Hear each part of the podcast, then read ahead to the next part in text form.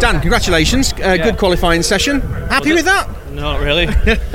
don't know why everyone expects people to be happy when they're not on the pole. Um, I don't know what you can. I don't. I couldn't have done much more. I had a good car, but problem is every time I was on a, a flying lap, it, it's it's like being on the M1 at times. It's 32 cars and everyone wants the same bit of track you do. No matter how much of a gap you leave, people come out of the out of the pit in front of you. Don't get out of the way, so that lap ruined, and you've only got you've got such a finite amount of time to do it because the tyre runs out in two laps. So you get one spoil, and then the next one probably spoil at some other point on the track, and that's you done. So uh, there was a few instances that for me were just well beyond my control.